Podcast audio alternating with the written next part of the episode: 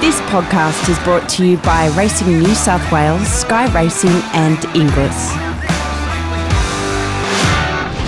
The Gosford Race Club's standalone meeting will be held on Saturday, the 9th of May at Royal Randwick.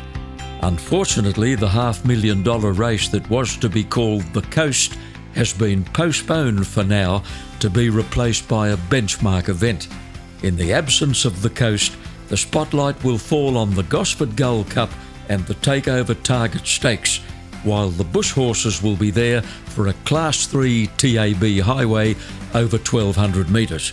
One week later, May 16, and Rosehill Gardens will host the Scone Race Club's standalone Saturday featuring six black type races. The highlight will be the Group 3 Dark Jewel Classic, supported by five listed races the Luskin Star, the Hortensia, the Denise's Joy for three year old fillies, the Woodland Stakes for two year old fillies, and the Inglis three year old guineas.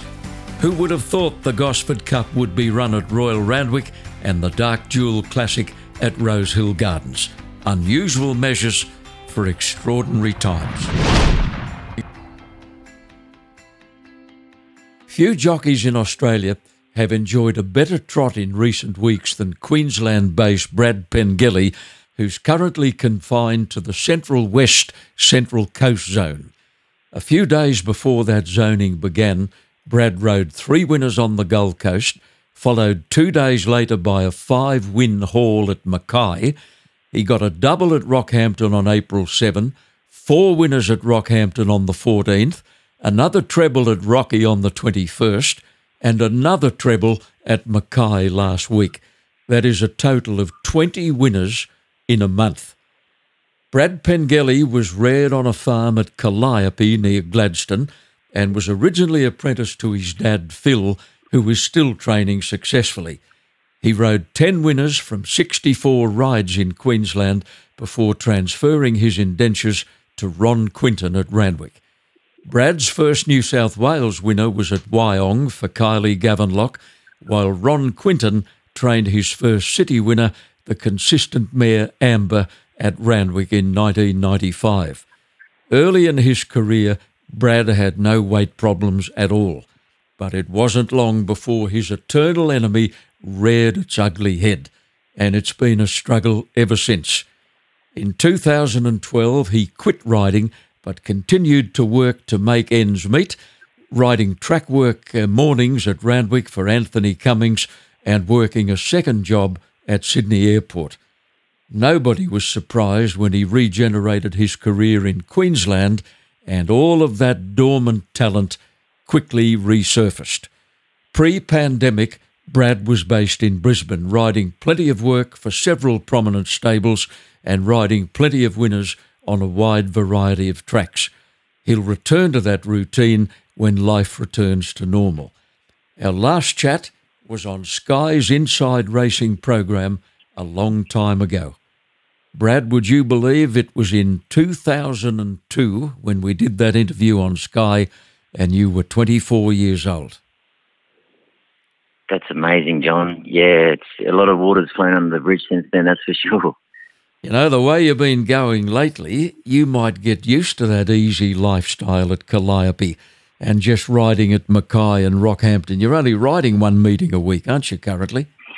At the moment, it, that's how it is, John. Yeah, um, but you know, I thought when when this when all this craziness happened, um, all my family are up here, so it sort of made sense for me to base up here, you know, and it's given me the opportunity to see every everyone and um, and obviously ride too. So it's it's just been, you know, I'm one of those people that have been um, very fortunate in this whole crazy uh, experience that we're all going through. But um, but yeah, there's so many unfortunate people out there, and I, you know, feel very sorry for them. You know, but um, I just, I, you know, we're just taking every every day that comes, and and um, hopefully, hopefully things continue. Yeah.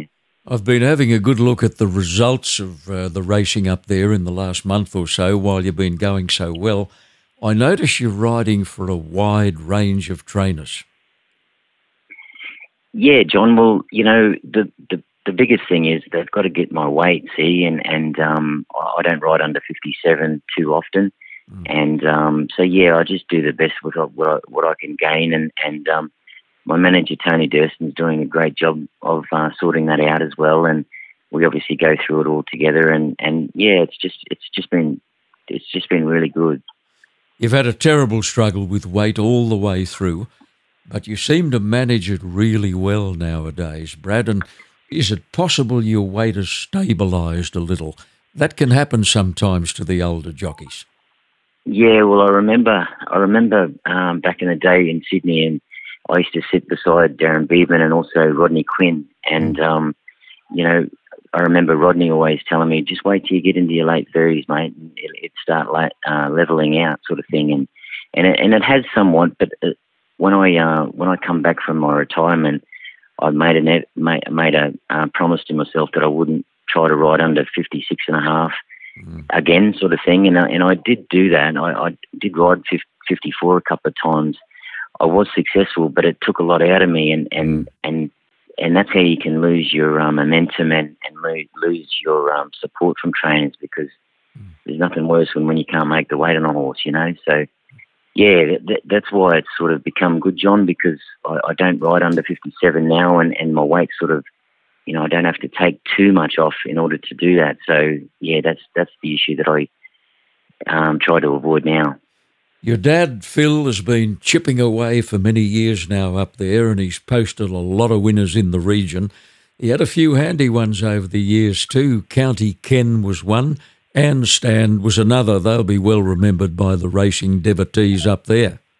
Oh, definitely, Johnny. That I, I actually led um, I led Anstand in, in um, on Magic Millions Day. He won a, he won a, one of the uh, lesser races on the day, and he was on on on the, on a, on a upward trajectory sort of thing, and and um, but he unfortunately he, he broke down. But um, but yeah, the biggest, the best best um, memory I have with Dad, he he bought a tried horse called Solar Secret, and um, he was from down Melbourne, and um, anyway, Dad Dad sort of worked with him and got him sort of ready, and he was keen to win a win a race at Brisbane with him, you know, and mm. so he given had a had a couple of runs in the bush and he brought him down and, and I was fortunate enough to ride him and, and it was just a fantastic day and Dad got a bit of corn out of that day. I, you know, I'm still waiting for the bloody sling actually. you know, but uh, but he was thirty to one, and, and, and you know it was it was just a fantastic. It was like a Group One winner that day. Yeah. The most important winner your dad ever saddled up for you was a horse called Talamara. It was April the second, nineteen ninety four. The races were at Gladstone and it was your very first winner. Hell of a big day. It, it sure was, Johnny. Yeah, so I was obviously in school at the time then, and and um, yeah, so I remember getting home from the from from school on the Friday afternoon, and Dad said, "Oh, you're going to ride tomorrow," mm-hmm. and I thought, "Wow," you know, because he knew I used to probably overthink stuff, and mm-hmm. and um, so he obviously kept it hush until till the death sort of thing. So obviously I had everything ready, and yeah, it was I tell you, like um, I felt like I was so strong. My my mum used to do the videotaping back then, and I remember watching the race after uh, that evening with everybody, and I felt like I was stronger than Darren Beadman, you know. But I was probably my arms were probably moving an inch at the time. yeah, yeah, yeah. So it was it was actually it was a really really great day. Yeah. Now, Brad, is it true that at that stage of your life you were contemplating? Being a part time jockey and a full time electrician. Yeah, that's that's what I was doing. So during during uh, halfway through year twelve, I, I was doing this um, at, at, the TAFE. They had a had an option to do a course, an extra course sort of thing um, during school. That's what they sort of tried to instill in us to to further our career and whatever we wanted to do. And and and that's where I'd done the uh, an electrical components course and Mm. That was going to be what I what I was going to do, and um, you know, fortunately for me, um, that a couple of months later, I went down to Sydney for a work experience, and that's how I met Ronnie Quinton, and and mm. he suggested to. Um, you know, when you finish school to come down. So that's exactly what I did. Mm. Now, that work experience you're talking about was spent with Alan Bell, uh, who'd been a veterinary surgeon previously he then took out a trainer's license. He did extremely well in a brief career. and uh, it was a great learning curve for young Brad Pengelly at that stage. It was fantastic, John. Like, like obviously coming from the bush, I'd never, I never, you know, it was just such an eye opener for me. And and to, um, Alan had so many decent horses in his stable, and um, I was fortunate enough to ride ride some work work for him, and and you know, just again the the atmosphere at Randwick was just amazing. It was just a surreal experience for me, and and mm. um, you know, I remember when I come back from that experience, I said to Dad, I think I might just give that electrical idea a miss and just head back down there when I can. Yeah, yeah.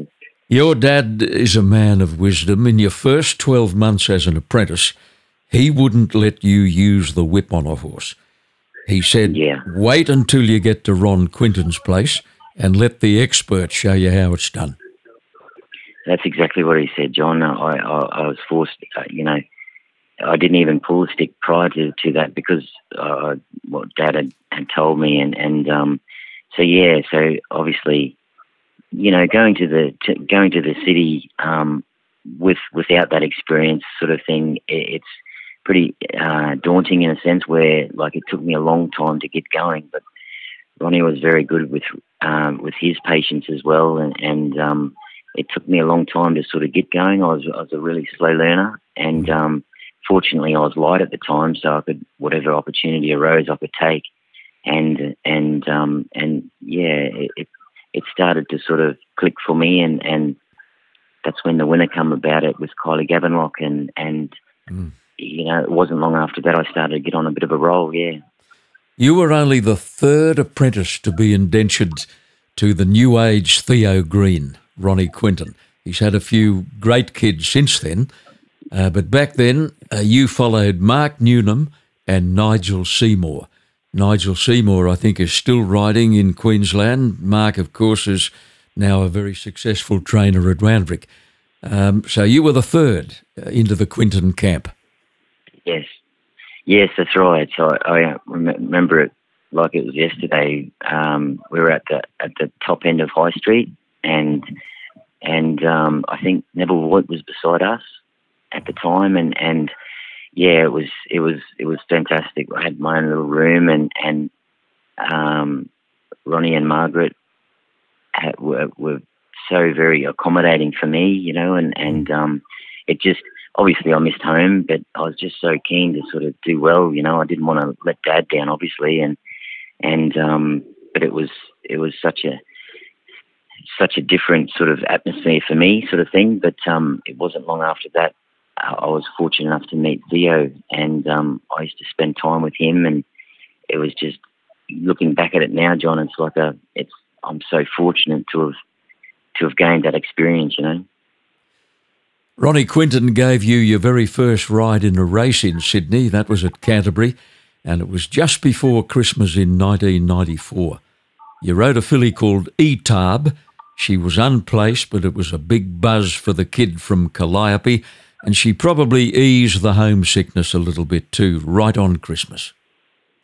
That's right, John. Yeah, it um, it, it was it was just a amazing to see the jockeys room in Canterbury and and you know just the the um the jockeys around me were just yeah it was just I was just in awe of it sort of thing. And and Ronnie would say just the first, the only instruction Ronnie gave me was you know just get out there and have some fun you know? Yeah. And that just put me at ease completely. And um and yeah obviously we didn't win but but um but it was just a great experience, you know. And I, and I know that's what Ronnie wanted for me is to um to try to, to absorb it and enjoy it somewhat. Yeah. yeah.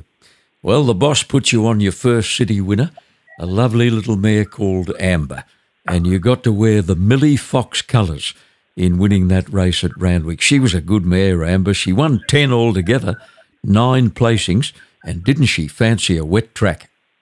Oh my God, she she loved the wet track. I I had an unbeaten record on her. I think I, I was.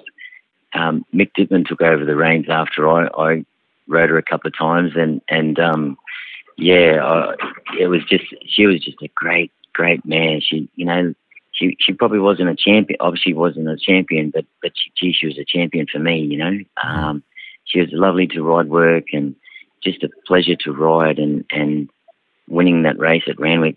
Oh my God, it was just a just an amazing feeling. Mm. Your first stakes winner was one leg of a winning treble. You rode at Rosehill in July of 1998. I remember this old horse very well. Ask the waiter. You won the Winter Cup on him, and the other two winners that day were Dr. Harry for Ron Quinton and Blazing Forest for Warwick Hales, who is now retired from the training ranks. Yeah. Yeah, speaking of wet tracks, Johnny, that day was actually wet too. And um, yeah, it was it was just a just a really, really great day. Um, then it, that that that Ask the Waiter, we, I used to ride in work and the pool we used to we used to walk the horses around the pool of a morning sort of thing before they do their workout and ask the waiter I'd ride him and lead one sort of thing. He was just so such a quiet horse, you know, and mm. he, he he won that day and and just gave me winning winning a listed race for the first time. It was it was you know it made me feel like I'm I'm starting to sort of achieve something, you know, and and mm. and um, it was a really satisfying feeling. As the 1990s came to an end, you were going along happily, and you were on cloud nine at a Friday night meeting at Canterbury when you rode two winners for the Waterhouse stable. The very next morning, nine or ten hours later, you had a tumble from one of Pat Webster's horses at the jump outs. Result? A broken leg. Prognosis? 12 months out, which is the last thing you needed with a weight problem. Yeah, John. So yeah, obviously I was on cloud nine and and um, just starting to to sort of make it uh, make a little bit of an impact, sort of thing. It was obviously um, you know some wonderful riders riding at the time, and I was my strike rate was up there and doing quite well. And yeah, unfortunately, that happened, and and um, why it was 12 months is because the uh, the leg didn't sort of heal properly, and a pin was inserted in my leg, and it had to be removed. And yeah, it was just a bit of a bit of drama sort of thing, and and obviously, obviously, um, my weight sort of was starting to sort of um, get a bit bit hard for me, and, and when that happened, it just made it worse, and mm. took me a long time to sort of get going again, Johnny, for sure. Brad, I'll get you to stand by there, mate. We're going to clear a commitment on the podcast. Back with Brad Pengelly after this.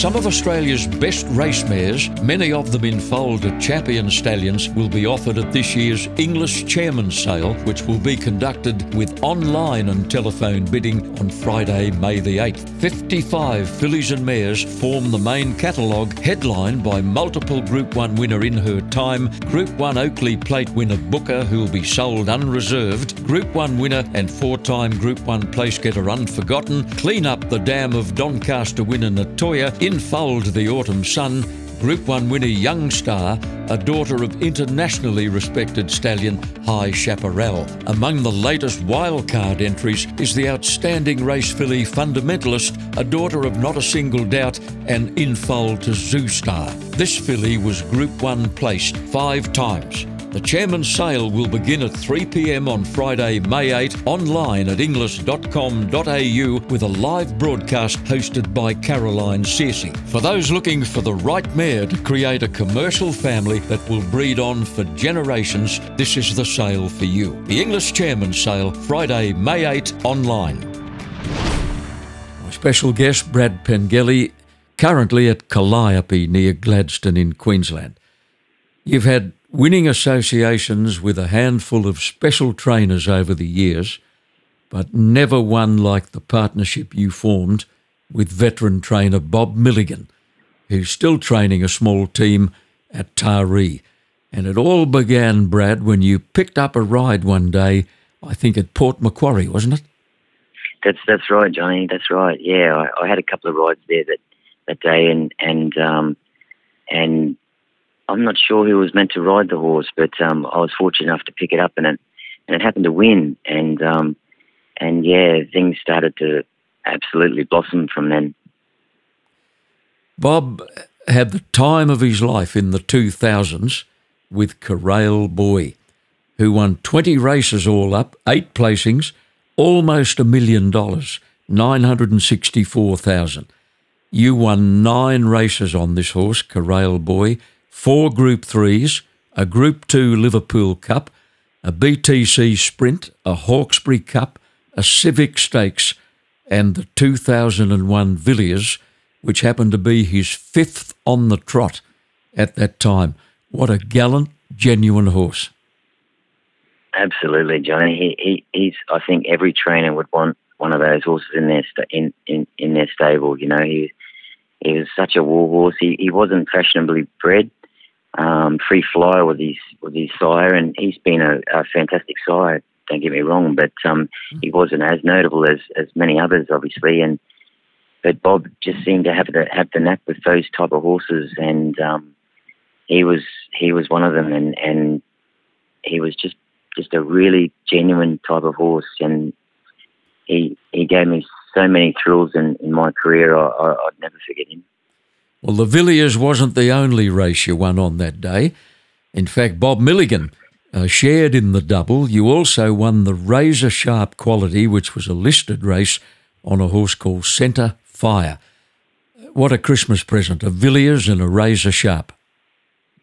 Fantastic, John. So there's a bit of a story to that one. So obviously, um, obviously, Carael Boy had 53 and a half, I think, in the in the Villiers, and that was a bit of a job for me. But the other horse, uh, Centerfire, who, who was later on that day, he had 52 and a half, and I hadn't ridden that light for quite some time, sort of thing, and I only obviously only had the two rides on the day, and anyway, so I remember I was in the sauna. Um, my sister was staying with me at the time, and um, I was in the sauna, and I, I had to get her to uh, give me a rub, um, you know, just to just to help me to continue to sweat, sort of thing, and. Mm.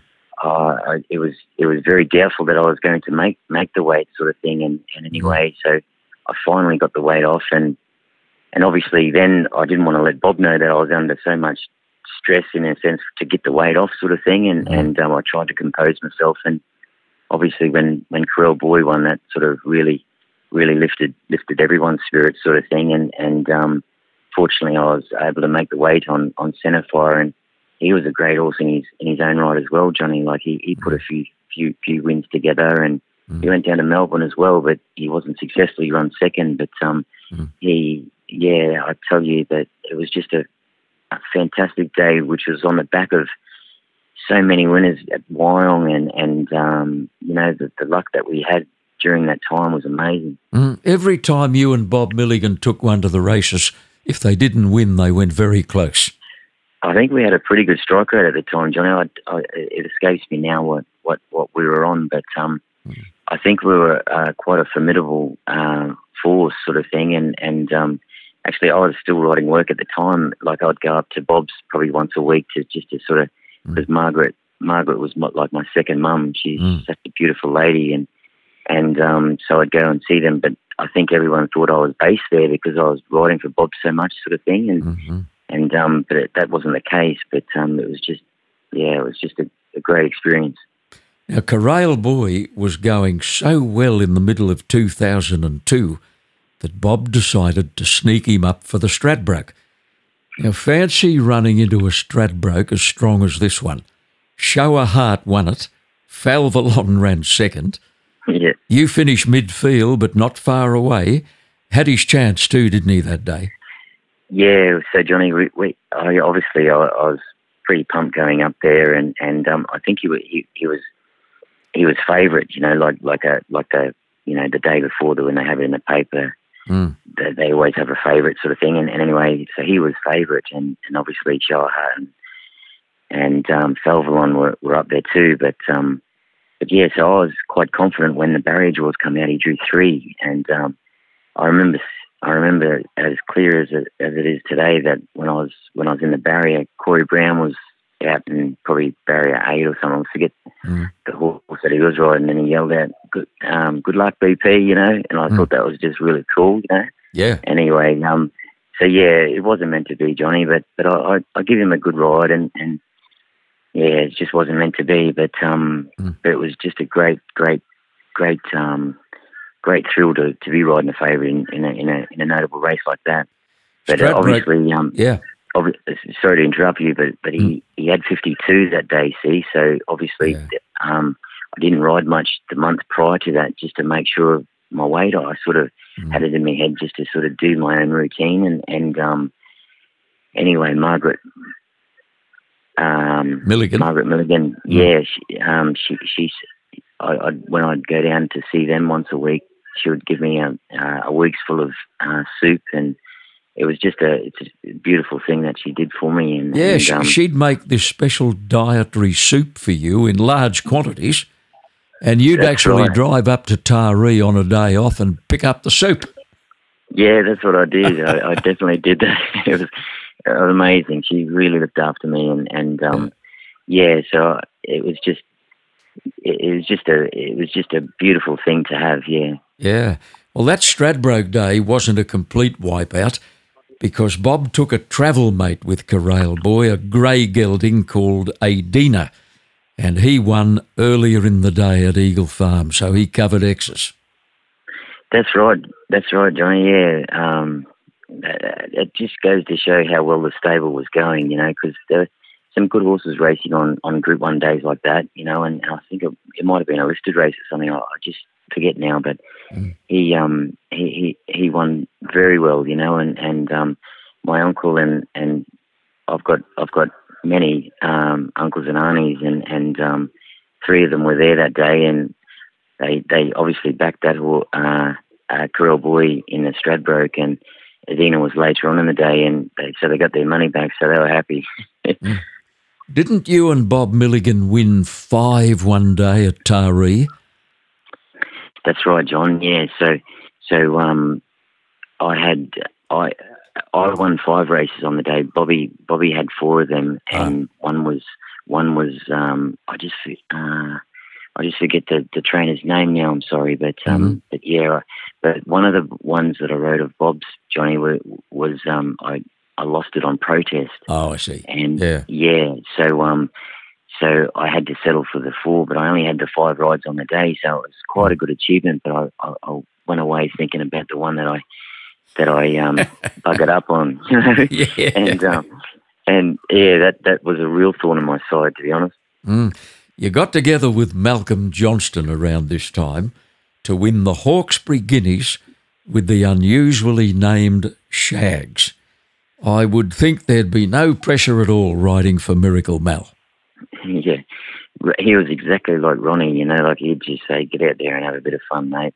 Mm. You know, and and um and that day the pressure was on that day, obviously, because I think he was favourite, and um yeah, he was a fantastic looking horse, Shags. He never got the potential that I thought he might have might have achieved, but um, mm. but he won that day, so that was important to me. Yeah. You rode fairly extensively for Gerald Ryan and Les Bridge at one stage.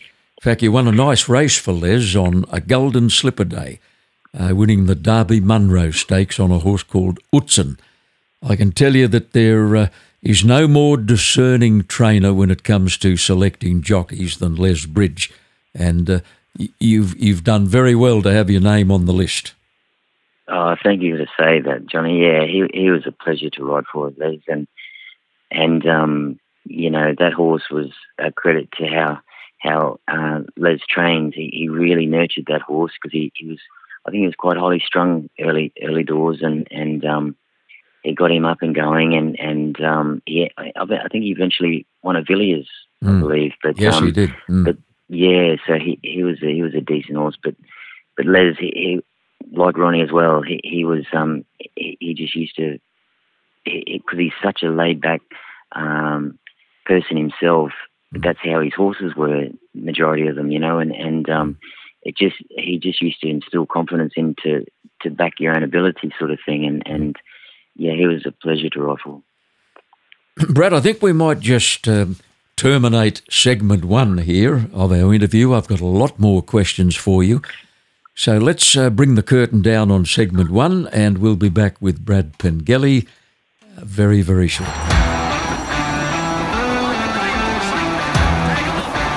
This podcast is brought to you by Racing New South Wales, Sky Racing, and Inglis.